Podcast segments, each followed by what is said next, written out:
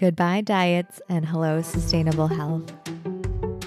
I'm Elise, dietitian and nutritionist based in the Silicon Valley. I believe that we all deserve an effortless relationship with food without obsession. I have been having the best few weeks, guys, and I'm so excited to hop on and talk to you guys today. I know the past few podcast episodes, I've had really cool guests, lovely women come on, and I hope that you've been having as much fun listening to them as I had connecting with them and talking with them. Please let me know by rating and reviewing this podcast, and that way the word can spread on these episodes to other people who might be in your shoes as well. Today, I want to start off by just recapping you the past few weeks, my life personally. I've been really focusing on friendships this month, and the sun is out. The days are getting longer. I've been spending a lot of time up in SF if you've been following me on my Instagram stories, you'll see that I'm always in the marina. I've been taking a lot of walks looking over the Golden Gate Bridge with girls that I've met on TikTok. There's been so many picnics and gatherings with new friends I've made from the internet who are also in the Bay Area.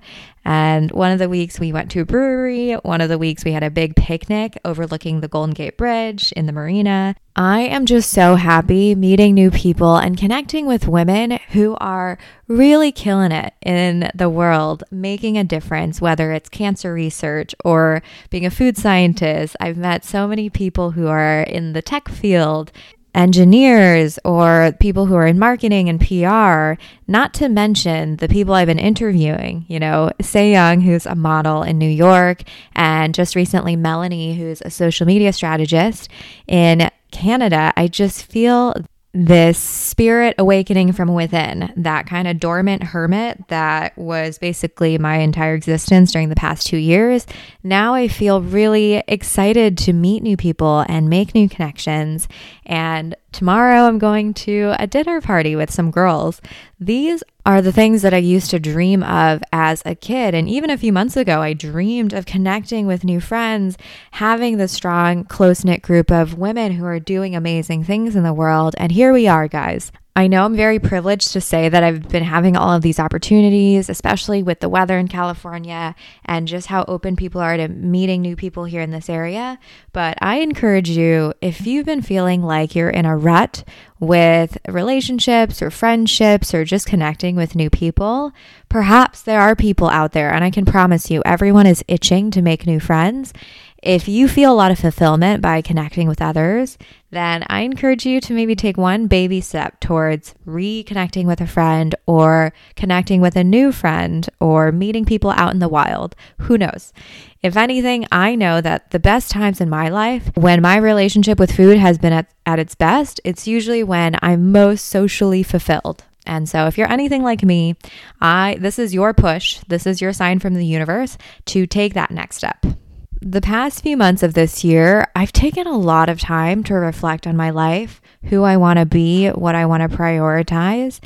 And I've started to really think about what makes me happy.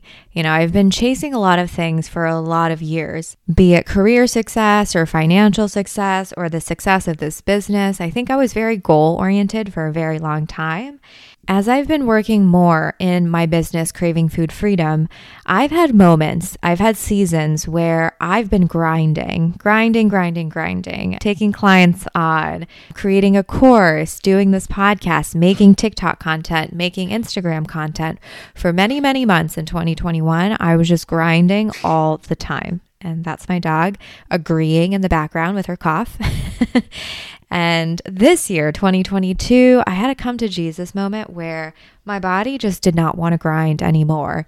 And instead of doing everything that I should be doing, making Instagram content every day, make, making TikTok content every day, I there were so many things I thought I should do. You know, provide value to you guys, only provide you tips, only provide you things that would benefit your life. I am still 100% behind all of that and creating quality content for you guys. But this year, I'm just getting a little bit more open. I am going to try and let you guys into my life and my thoughts a little bit more because I, I think that helps you get a sense of more show, not just tell. You might know from my content that I'm always telling you three tips do this, do that. Those are very just knowledge based nuggets of information. But by telling you what I'm doing, what I'm struggling with, what I'm seeing with my patients, what I'm experiencing, that experience part that I'm sharing with you hopefully will highlight and show you more of what it's what it's like to live a more intentional and intuitive life, especially with food, body image, self-worth and confidence. So I'm just going to be sharing more snippets of my life with you guys moving forward. So, looping back around to finding more fun, ease, and joy in this business, I have been making TikToks just for fun now. I don't have that added pressure of providing value for every single post, even though I know that's still super important, but I'm just being a little bit more flexible with it. With my podcast, I realize that I just love the ease of recording my thoughts, what I've been noticing with patients over the past week, what I've been noticing with myself. And another component to it is I want to connect with people and honestly make virtual friends off of this podcast platform. And so that's why I've been pushing myself to reach out to new people. And, you know, there's a few more podcasts lined up in the future, and I'm so beyond excited for them. They're going to involve talks about self love and eating disorder recovery with people that are not in my industry necessarily at all. I just have such an interest in other people's lives and call me nosy, but I love getting to know people who don't have a very similar background to me, who are doing very different things, but we can connect on the things that we're working on. So the people I'll be interviewing will be coming from all walks of life. To put this into the universe, I have a feeling you'll be seeing food bloggers or influencers or content creators or more models or maybe even people from the tech world, the world that I work in. I imagine that the future guests coming up will be very diverse I imagine the common thread amongst all of my future guests will be that we've had maybe struggled with food and body. Maybe we are working on self worth and confidence. Those are the type of people that I want to learn from. Those are also the types of friends I want to make too. People who are looking closely at their lives and seeing what they can improve and seeing what they can unlearn and getting over our traumas and moving forward. So look forward to all of that. And already I have a few more guests lined up, so stay excited. But today I want to do a Q&A podcast episode. There's been a few questions I've gotten over the past few weeks through my Instagram DMs, and I want to address them here. The first question is I ate a big meal, and even though I knew I wasn't hungry anymore, I felt mentally ravenous. How do I control that? So I think this question has more to do with perceived um, and psychological hunger. If you've experienced this or you're currently experiencing this, I have a feeling that you've recently or in the past come off of a diet or a period of restriction.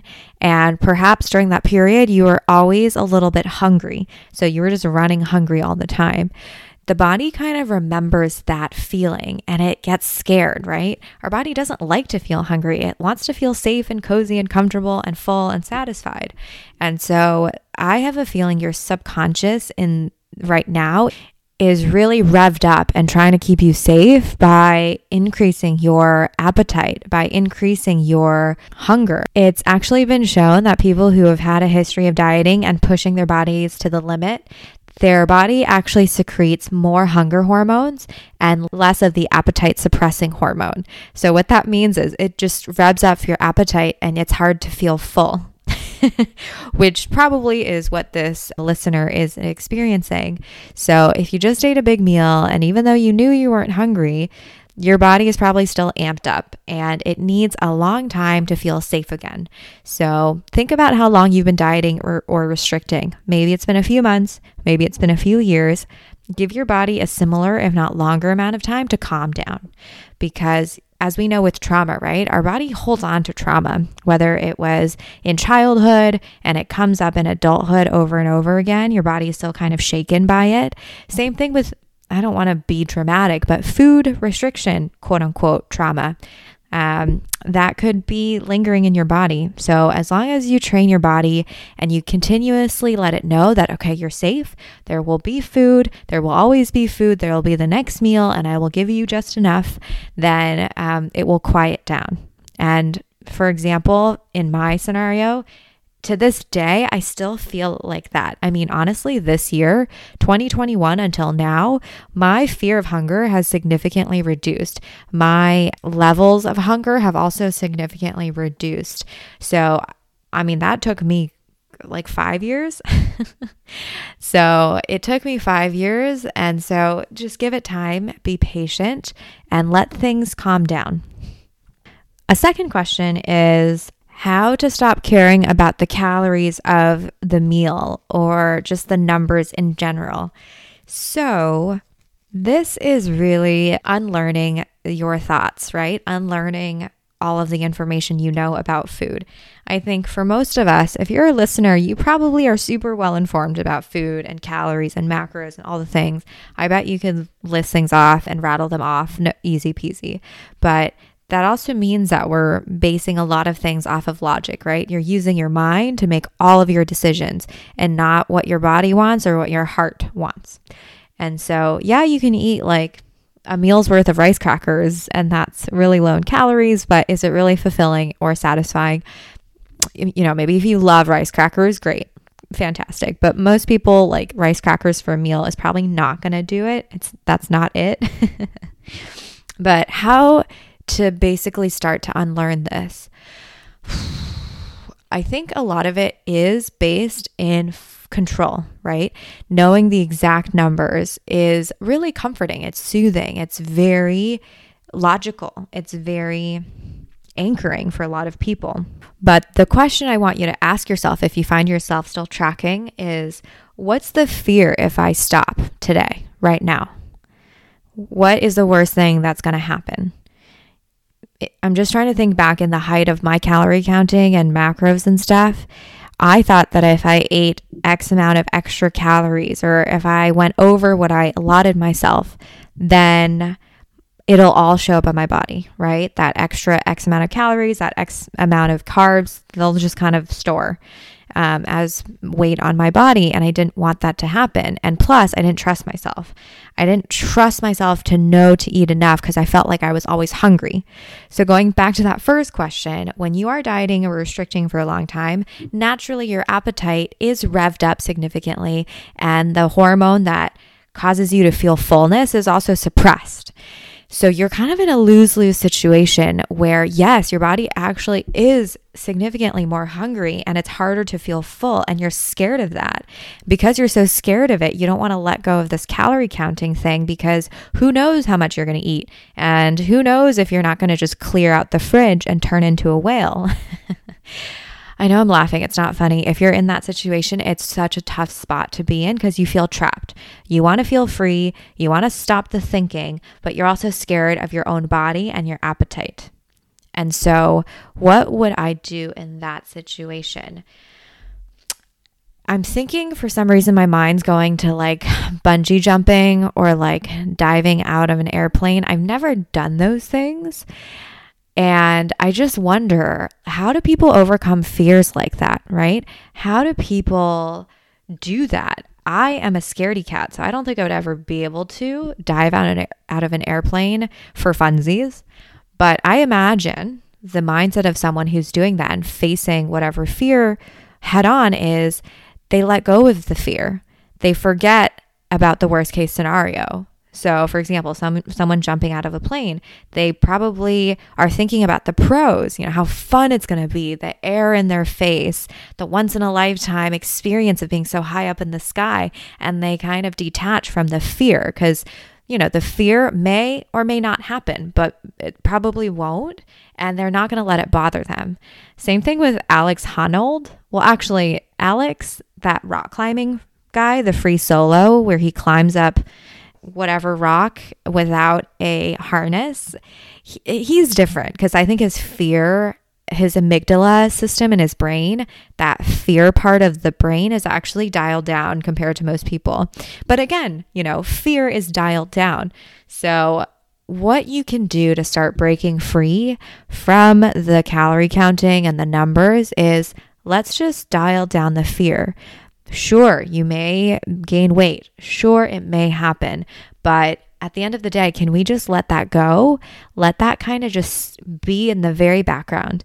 As Evelyn Tribole, one of the co founders of Intuitive Eating, has said in the past, let that be like a tab in the background. You know how you have, or at least I have like 20,000 tabs open and some are just like in the background and I forget it even exists? Let that fear be a tab in the background and let the excitement of not feeling so stressed about food be the driver, be the positive motivator. Let that be your home screen. Let that be the thing that you're seeing first thing when you open up your internet browser. So, detaching from the fear, it may or may not happen, but so what? So what if it happens? If it does, what's what's going to change? Will your partner love you less? Will your family love you less? Will your friends love you less? If they do, break up with them. um, so if if they do, you know that they're not true homies. You know something is a little bit off. Um, and then if you're feeling like, oh, well, then I can't be confident or cute or wear the same clothes, so what? There's plenty of amazing clothes out there that are made for diverse bodies, and you can make anything work if you try hard enough and if you just put your mind to it. There is room for everyone, you in a smaller body, you in a larger body. It's just your mindset. You could be the happiest person in a bigger body and the most miserable miserable person in a supermodel body. So it really comes down to doing the hard work first of shifting your mindset. And I promise you, once you shift your mindset, you'll be happy in whatever body you end up being in and easier said than done. Again, I'm rolling my eyes at myself from saying that. So just take that and run with it however you like. I have a feeling my girls in the collective will want to chat more about these questions this week. And so, if you want to hop in on this conversation and dive deeper into these topics, I invite you to come join me in the collective on Mondays, where we talk about the stuff live, me and some of the women from this community. And there's a seven day free trial right now. So, hop on while it's still available, and you get to join in on one of these calls for free. So I will see y'all next week. Thank you for letting me into your ears. Have a lovely week ahead.